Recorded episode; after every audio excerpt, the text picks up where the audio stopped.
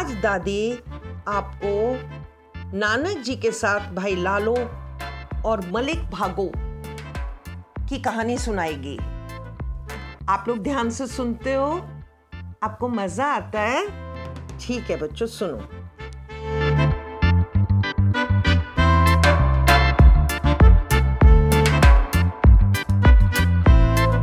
श्री गुरु नानक देव जी परमात्मिक ज्ञान बांटने के लिए पहली उदासी, यानी यात्रा पर निकले। आपको पता है ना कि जो नानक जी ने यात्राएँ की थी, उसको उदासियाँ कहते हैं। गुरुजी सुल्तानपुर लोधी से लंबा सफ़र तय करके सैदपुर नामक एक गाँव में पहुँचे। वहाँ उन्हें एक बड़ई, जो लकड़ी का सामान तैयार करके बेचते हैं वो मिल गया। वो बड़ा ही था। वो साधु संतों की बड़ी सेवा करता था और उसका नाम था लालो। लालो ने नानक जी को अपने यहाँ ठहरने का निमंत्रण दिया। नानक जी ने लालो का निमंत्रण स्वीकार भी कर लिया। और वह भाई मर्दाना के साथ उनके घर रहने को चले गए। भाई लालो समाज के एक मध्यम वर्ग का बंदा था, मेहनत करके पैसे कमाता था, मगर वर्ण भेद के हिसाब से वो शूद्र था, अर्थात नीच जाति का था। उसने नानक जी की सेवा यथाशक्ति की। मोटा अनाज, बाजरे की रोटी और साग का भोजन कराया, बड़े प्रेम से, बहुत प्यार से। मर्दाने को ये रूखा सूखा भोजन बड़ा ही स्वादिष्ट लगा, उसको पकवान जैसा स्वाद आया। तो भोजन करने के बाद मर्दाने ने नानक जी से प्रश्न किया कि गुरु जी भोजन देखने में तो बड़ा नीरस था, पर खाने में इतना स्वादिष्ट कैसे था? तो गुरु जी ने कहा, लालो के हृदय में प्रेम है, कड़ी मेहनत करके पैसा कमाता है तो इस भोजन में प्रभु की कृपा तो होनी ही है। उन दिनों एक जो उच्च कुल के लोग होते थे ना पुरुष अगर वो नीच लोगों से बात भी करते थे तो बुरा माना जाता था। तो सोचो, नानक जी तो लालो के घर रह रहे थे तो लोग कैसी कैसी बातें बनाते होंगे। पर नानक जी ने ना, इन सब चीज़ों की कोई भी परवाह नहीं की।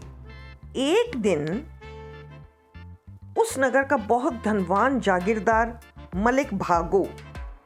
उसने ब्रह्म बोझ के नाम पर एक बहुत भारी यज्ञ किया। यज्ञ में उसने साधु फकीरों को निमंत्रण भेजा और साथ में नानक जी को भी निमंत्रण भेजा। इस ब्रह्म बोझ में जो लंगर होता है ना, उसके लिए पता उसने सामान कैसे इकट्ठा किया? ज़बरदस्ती किसानों के घरों से गेहूँ, चावल आदि इकट्ठे किए लंगर पकाने के लिए।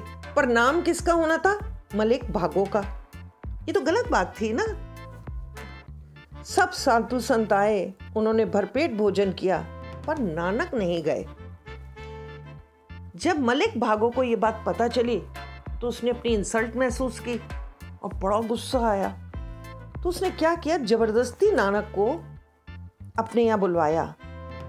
और बड़ा घमंडी था ना? तो उसने नानक जी से पूछा कि तुम ब्रह्म भोज में क्यों नहीं आए? यज्ञ का पूड़ी हलवा छोड़कर शूद्र की सूखी रोटी चबा रहे हो? तब नानक जी बड़े शांत भाव से बोले तो फिर पूरी हलवा ला दो। मैं आपको उसका भाव बता दूँगा कि मैं क्यों नहीं आया? उधर गुरुजी ने भाई लालू के घर से सूखी रोटी भी मंगवा ली। अब गुरुजी ने क्या किया? एक हाथ में लालो की सूखी रोटी पकड़ी और दूसरे हाथ में मलिक का हलवा पूड़ी और दोनों को निचोड़ा। आप जानते हो निचोड़ने से क्या हुआ? जो लालो की रोटी थी ना उसमें से दूध टपकने लगा और जो आ, मलिक की रोटी थी उसमें से खून टपकने लगा। ये दृश्य सारी जनता ने देखा। सब दंग रह गए। कि हो क्या रहा है? रोटी से दूध और खून निकल रहा है। तब नानक जी ने बताया भाइयों ये खून की धार है पाप की कमाई। और ये दूध की धार है धर्म की कमाई। ये देखकर मलिक भागो गुरु जी के चरणों से लिपट गया। उसे बहुत पछतावा हुआ अपनी करनी पे। फिर उसने अपने जो पूर्व कर्म थे, उनका प्रायश्चित किया।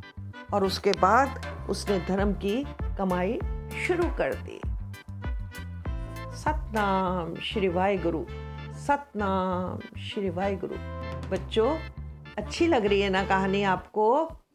ठीक है बच्चों, आप लोग पसंद करते हो तो इस चैनल को सब्सक्राइब करो, लाइक करो, खुश रहो बच्चों, हमेशा खुश रहो।